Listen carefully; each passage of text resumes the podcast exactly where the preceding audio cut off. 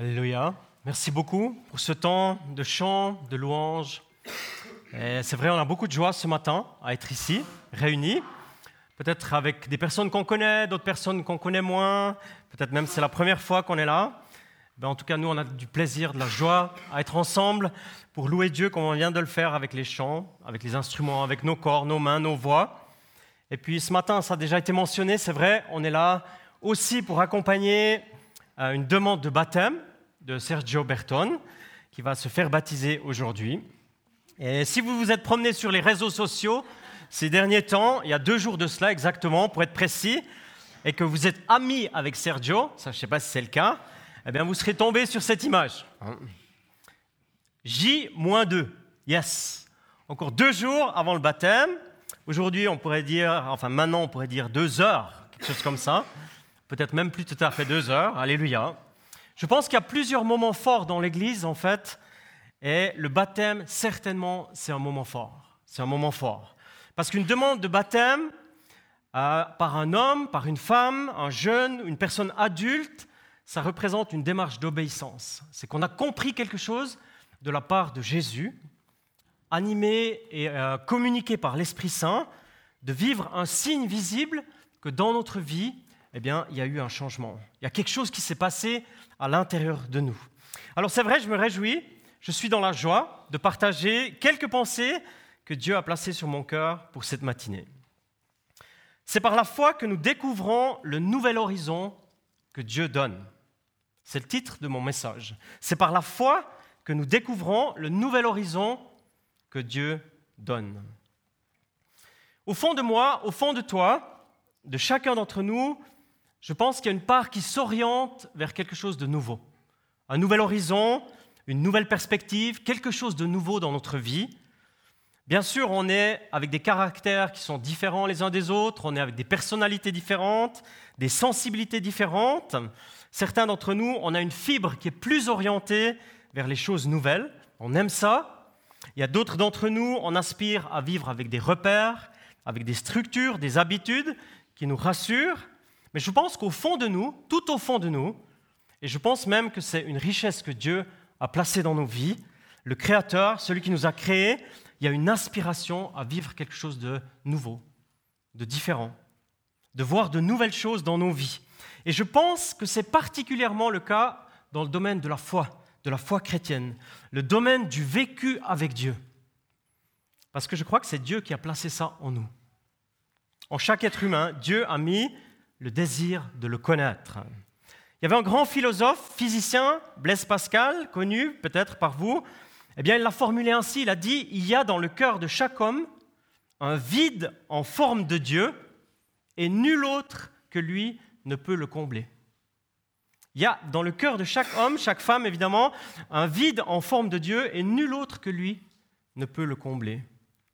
Ça veut dire qu'en chacun d'entre nous, en moi, en toi, il y a une aspiration à connaître Dieu, à vivre avec Dieu, à le laisser remplir par sa présence un vide dans nos vies, dans nos cœurs.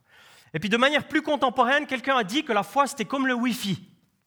C'est invisible, mais ça a le pouvoir de te connecter à ce dont tu as besoin. Ça te met, voilà, exactement. Ça te met en connexion. Hein, et parfois, ça te donne des petits messages, que c'est l'heure de se connecter. Ça te met en connexion avec une source, et puis pas n'importe laquelle, la source qu'il y a en Dieu. Alléluia, parce que la foi, elle te connecte avec ton Créateur. Alléluia, parce que la vie, elle n'est pas figée, elle n'est pas définitive dans la situation actuelle que tu vis, elle est dynamique, elle bouge, elle ouvre sur de nouveaux horizons, elle peut prendre un relief que tu penses même pas, que tu n'as même pas idée. Eh bien, la vie, elle peut changer dans une direction qui peut être un nouvel horizon complet. Et je crois que Dieu offre des opportunités, il tend des perches, il donne des chances pour qu'on puisse se laisser changer et transformer nos parcours de vie. Alors, j'aimerais pas anticiper sur ton témoignage, Sergio, de tout à l'heure, mais je sais que c'est le cas dans ta vie aussi. Si on est là aujourd'hui et si tu as fait cette demande pour le baptême, c'est bien parce que Dieu est dans sa grâce et dans sa puissance a ouvert un chemin nouveau dans ta vie. Et je pense que c'est courageux ce que tu fais aujourd'hui parce que c'est un signe concret, visible, qui, montre que ce vide dont parlait Blaise Pascal, cette aspiration à voir une nouvelle chose, un nouvel horizon, eh bien, ça a eu lieu dans ta vie. Et je pense qu'il y a encore des belles choses à vivre, que Dieu est puissant, on l'a vécu, on l'a vu, et il y a des belles choses édifiantes qui vont suivre cette demande. Parce que Dieu honore toujours l'obéissance, toujours. Dieu honore l'obéissance dans la vie de ceux qui la vivent. Nous lisons une parole du Nouveau Testament, une parole adressée à des chrétiens d'origine juive. il y a de cela environ 2000 ans, des chrétiens qui étaient dispersés dans l'Empire romain, un peu partout. Et l'auteur, certains pensent que c'est l'apôtre Paul, mais ce n'est pas tout à fait certain, il écrit une longue lettre d'encouragement. Il explique, il écrit, il argumente pour montrer que durant tout l'Ancien Testament, ça préparait la venue de Jésus. Tout ce qui était dans l'Ancien Testament, pas après pas, ça préparait la venue du Messie. Que le centre de la révélation de Dieu, c'est la personne de Jésus. Que le point culminant de l'œuvre de Dieu, de la puissance de la présence de Dieu, de la connexion 3G, 4G, le haut débit, c'est la présence de Jésus. Et c'est ça que l'Épître aux Hébreux essaye de rappeler. Et puis l'auteur, il parle des faits. Il dit, c'est par la foi qu'Abraham a été jusqu'à sacrifier son fils. Il était prêt à le faire. C'est par la foi qu'Isaac a béni Jacob. C'est par la foi que Jacob, tout près de sa mort, a béni tous ses fils. C'est encore par la foi que les parents de Moïse, surtout sa mère, a caché l'enfant depuis la naissance. C'est encore par la foi que Moïse, devenu grand, a refusé d'être fils de Pharaon. Et c'est par la foi, et c'est par la foi, et c'est par la foi, et c'est encore par la foi. C'est comme ça que ça commence. C'est comme ça que ça se passe. On peut faire tout l'Ancien Testament, retracer toute l'histoire du peuple d'Israël à travers les siècles, et c'est tellement puissant, c'est toujours par la foi. Et puis on arrive à Hébreu 11, 29, c'est la parole qui est affichée. C'est par la foi qu'ils ont traversé la mer Rouge comme un terrain sec tandis que les Égyptiens, sous-entendu l'armée égyptienne, ont été engloutis lorsqu'ils ont tenté de passer. Donc c'est l'histoire d'un peuple qui est coincé entre la mer qui est devant et une armée destructrice qui est derrière, qui veut retirer le peuple dans un esclavage, et puis une mer infranchissable qui est devant, et c'est un moment de tension extrême. Et pourtant Dieu avait déjà dit des promesses, Dieu avait déjà parlé, de délivrance, de liberté, d'un nouveau pays, de, lait, de miel qui allait couler. Alors évidemment, ça rappelle l'effet de l'Exode, ce grand mouvement de la sortie d'Égypte, ce moment de vérité et cette situation qui est extrême, où le peuple est tellement coincé. Puis, ce moment extraordinaire de la puissance de Dieu qui intervient.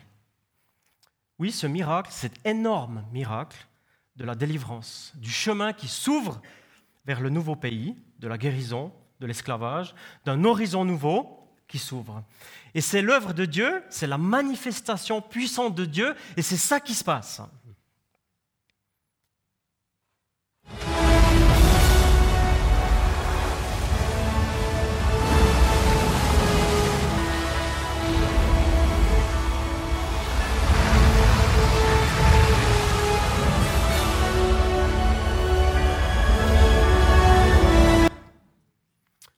C'est tellement énorme parce que Dieu, il ouvre le chemin pour conduire vers la liberté, conduire vers la nouvelle vie, conduire vers ce, qui, lui, ce que lui aimerait donner.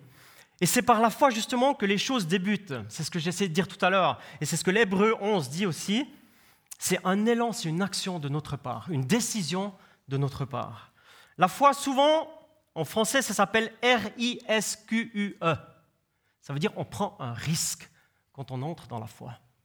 Ça veut dire on ose un pas, un élan. La foi, c'est faire un pas dans l'inconnu, dans la confiance, c'est un pas qui nous implique dans quelque chose. La foi, c'est de croire que dans ta vie, des choses vont changer. Ça veut dire que comme c'est maintenant, ce n'est pas définitif. La foi, c'est ça. Ça veut dire qu'il y a un devant que tu connais pas encore. C'est de faire confiance dans un nouvel horizon. Et puis on peut imaginer notre vécu actuel, là où tu en es. Mais le pas de foi, il est toujours de notre côté. Il est toujours de notre côté. Tu vois, comme le leader, Moïse, qui a conduit tout un peuple dans une attitude de foi, et ce n'était pas facile, pour ceux qui connaissent l'Exode, tout un peuple qui sort de l'esclavage pour entrer dans une vie nouvelle. Alors le baptême, aujourd'hui, et nous on est tous là, c'est un signe visible que la foi est là. Le baptême d'eau, c'est la preuve publique, visible devant tous, officielle, que nous vivons par la foi. On prend le risque de la foi. On décide, on témoigne que notre vie, désormais, elle est différente. Que la présence de Jésus, la présence de Dieu, par son Saint-Esprit, nous conduit vers une vie de foi, de confiance, de risque avec Dieu. Vous le savez, on est encore dans les Jeux olympiques. Pour ceux qui suivent un peu l'actualité, on arrive bientôt vers la fin de l'épisode de Rio, avec tous les moments de sport, d'images, de victoire, mais aussi des moments plus difficiles de défaite, des choses difficiles de dopage, du monde du sport.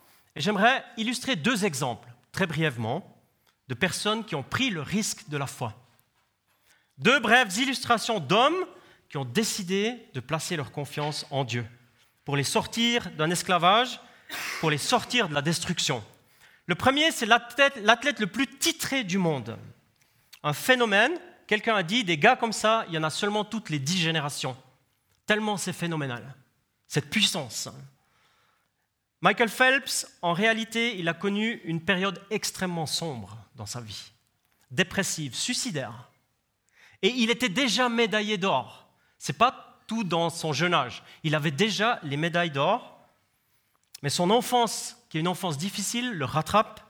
Les blessures, la violence, les mauvaises fréquentations, l'alcool, la drogue, une vie chaotique qui le mène au bord du gouffre.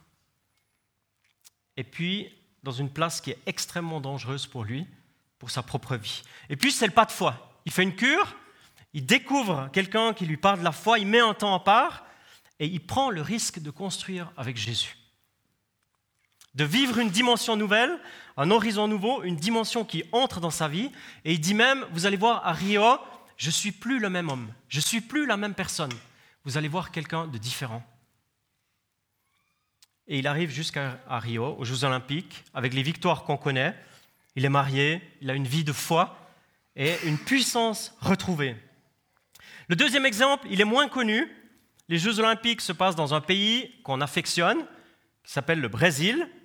On a beaucoup de grâce avec un public qui est, disons, en route vers le fair play. Hein. Dans un pays aussi où la criminalité est très élevée, des favelas, des bidonvilles, des cités très dangereuses pour de nombreux enfants, un parcours presque tracé si tu nais dans une favela. Michel Borges, c'est le seul athlète de tous les Jeux de Rio qui vit dans une favelas. Il vient de là et il a réussi un parcours énorme, une alternative à la criminalité, un horizon complètement différent. On l'écoute juste quand il en parle. Le temps des Jeux, Michel Borges vit au village olympique. La boxe lui a tout donné, elle lui a donné un but, un espoir dans la vie. Dans la favela, c'est facile de devenir criminel. On a toujours une raison. J'aurais pu choisir un million de mauvais chemins, j'ai emprunté le seul bon, celui qui m'a guidé jusqu'ici, celui du sport. Bien sûr, c'est un parcours d'exception, c'est un, un parcours hors norme, c'est une vie transformée qui aurait pu être destructrice, criminelle. Il a été jusqu'en quart de finale. Et ce qui est surtout très encourageant, c'est d'entendre une personne de son entourage, tout près de lui, la personne qui a eu un impact énorme dans sa vie. En réalité, c'est son entraîneur, son coach. On va écouter ce que lui dit. Son entraîneur, lui, a grandi dans un quartier aisé. Les enfants de la haute société et de la classe moyenne ne rencontrent aucune difficulté. Pour ceux des favelas, le parcours est beaucoup plus dur. J'ai reçu comme un appel du Seigneur. Rafi, tu dois aider ces enfants de la favela. C'est ta mission. Alléluia. Un appel du Seigneur à sortir les gens de la misère et de leur donner un avenir. Ça, c'est une mission chrétienne, ça. Ça veut dire dans la misère, dans ce qui est difficile, dans ce qui va vers la destruction, il y a un appel de Dieu pour dire l'espérance, pour dire que le parcours peut être différent. C'est très puissant et c'est miraculeux, c'est énorme. Et ça me réjouit beaucoup parce que ce qui se passe à l'autre bout du monde, eh bien, ça peut se passer ici et ça se passe ici. Et je pense que des parcours de vie transformés de ce type, mais quand je pense aussi à ma vie chrétienne, à la tienne peut-être, qui est là ce matin, c'est une école du surnaturel. C'est d'entendre Dieu de manière différente, une école de la foi qui intègre le miracle. Parce que ce qu'on a entendu là, c'est du miracle, c'est du miraculeux. Une vie qui ne se contente pas de fatalisme, de choses écrites, figées, de traditions, d'habitudes, d'éléments négatifs à répétition. Non, la vie avec Dieu, c'est une école où on intègre le surnaturel de Dieu. Amen. Je crois vraiment au fond de moi. Et j'essaie de le vivre de plus en plus. Et on apprend. Hein. Et je sais que toi, Sergio, avec plusieurs de l'Église ici, tu, te rends à une formation qui s'appelle l'école du surnaturel. C'est un lieu où on parle des interventions miraculeuses de Dieu. Un, un endroit où on s'attend que la vie chrétienne normale intègre la présence et la puissance de Dieu. Où les limites humaines, elles sont rencontrées par les possibilités de Dieu. Et je ne suis pas naïf avec une tête comme ça dans les nuages. Je sais que la vie quotidienne, même avec Jésus, elle se trouve devant des défis, des impossibilités, parfois des questions, des problèmes, des fragilités de santé, des défis professionnels, parfois des incertitudes, des questions ouvertes. Et même après le baptême, c'est le cas encore. Elle est bien présente, cette réalité, mais, mais c'est une facette de la réalité. L'autre facette, c'est qu'on est à l'école de la découverte d'une vie avec Dieu, de ce que c'est. On doit apprendre. Et puis j'aimerais terminer avec une dernière pensée, qui est celle euh, de l'école du surnaturel qui ouvre sur une nouvelle vie, qui donne sur une vie avec un horizon. Dans l'histoire du peuple, on l'a vu, la grande traversée de l'eau ouvrait sur un nouveau chapitre. Dans l'histoire des disciples de Jésus, dans l'histoire personnelle de chrétiens de partout dans le monde, mais aussi d'un baptême comme aujourd'hui, c'est un nouvel horizon qui s'ouvre. L'image, c'est la suivante. L'armée destructrice de Pharaon, elle est noyée dans l'eau. Le péché, l'ancienne vie, est noyée dans l'eau. La force de destruction est noyée dans le signe du baptême. Et il y a une résurrection, quelque chose de nouveau qui vient. Et il y a un pays à conquérir après. La nouvelle vie, elle est caractérisée par la résurrection, par la foi, les dons de l'esprit le service de Dieu au prochain, la vie elle est plus égocentrique, c'est plus moi le centre du monde. La vie elle est pertinente, elle devient pertinente, elle est impactée par la grâce de Dieu. Et ça c'est ma prière pour toi Sergio, mais c'est ma prière aussi pour nous qui sommes là. Si tu es croyant, si tu es croyante, si tu es disciple de Jésus, que tu es présent ce matin et que tu n'as pas encore posé ce signe fort du baptême, peut-être c'est aussi une question qui se pose. Je t'invite à poser la question au Saint-Esprit. Et si tu es ici et euh, tu, découvres ou tu entends peut-être parler de ces choses pour la première fois, c'est une relation avec Jésus, eh bien demande à Dieu ce qu'il en est. Fais un chemin avec Dieu. Demande-lui. Et tu verras, il va se révéler. Il va te montrer quelque chose. Il va répondre à ta prière de manière surprenante parce qu'il est puissant pour le faire. Et ça, c'est vraiment ma prière pour nous qui sommes là ce matin. Amen. Amen. Je vous invite à avoir juste un temps où ces paroles descendent. Peut-être qu'on peut avoir juste un fond de piano avant d'entrer dans un chant. Et j'aimerais prononcer une prière tout à l'heure.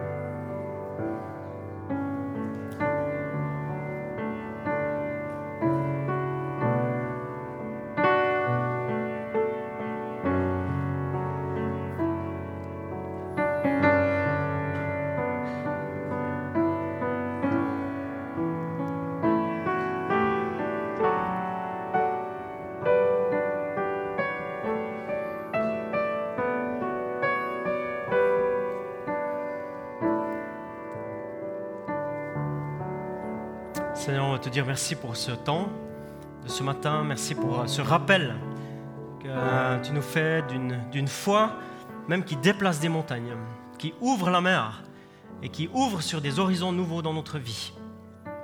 Merci parce que tu es le même hier, tu es le même aujourd'hui et tu es le même pour l'éternité. Et ce que tu as fait des milliers d'années en arrière, tu l'as fait quand tu étais présent en Jésus et tu le fais encore aujourd'hui. Et je te bénis pour euh, l'amour, la grâce qu'il y a dans ta présence, mais aussi la force et la puissance de transformation. Et je te dis merci pour l'horizon nouveau que tu ouvres dans la vie de celles et ceux qui te font confiance. Merci parce que c'est encore le cas aujourd'hui. Merci pour le signe du baptême, qui est un signe visible de cela, qui montre que tu habites une personne, que les choses changent et que la foi est devenue le moteur, le sens de la vie quotidienne.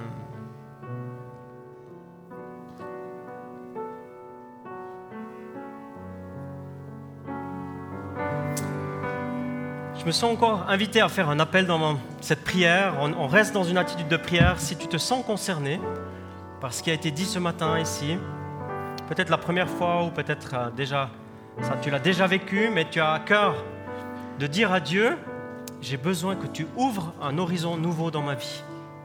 J'ai besoin que tu me donnes la foi dans un domaine de ma vie ou peut-être même pour la première fois. Et puis que tu te sens concerné, que ça brûle en toi eh bien, j'aimerais t'inviter à te lever à ta place. Là où tu es, pas devant les voisins, pas devant moi, pas devant le groupe de musique, mais simplement devant Dieu. Dire, ben, j'aimerais Dieu la foi. J'aimerais, pour cette situation, voir un horizon nouveau. J'aimerais voir ton œuvre, j'aimerais voir ton action, ta puissance dans ma vie. Eh bien, je t'invite à te lever maintenant, là où tu es, à ta place. Et j'aimerais prier pour toi.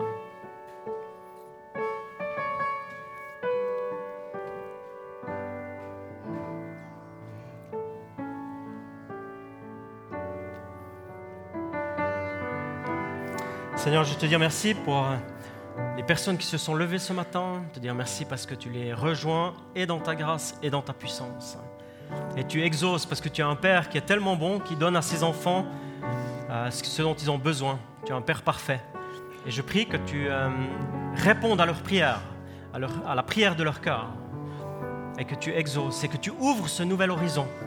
Que tu leur donnes ce qui est utile pour eux et pour ton règne.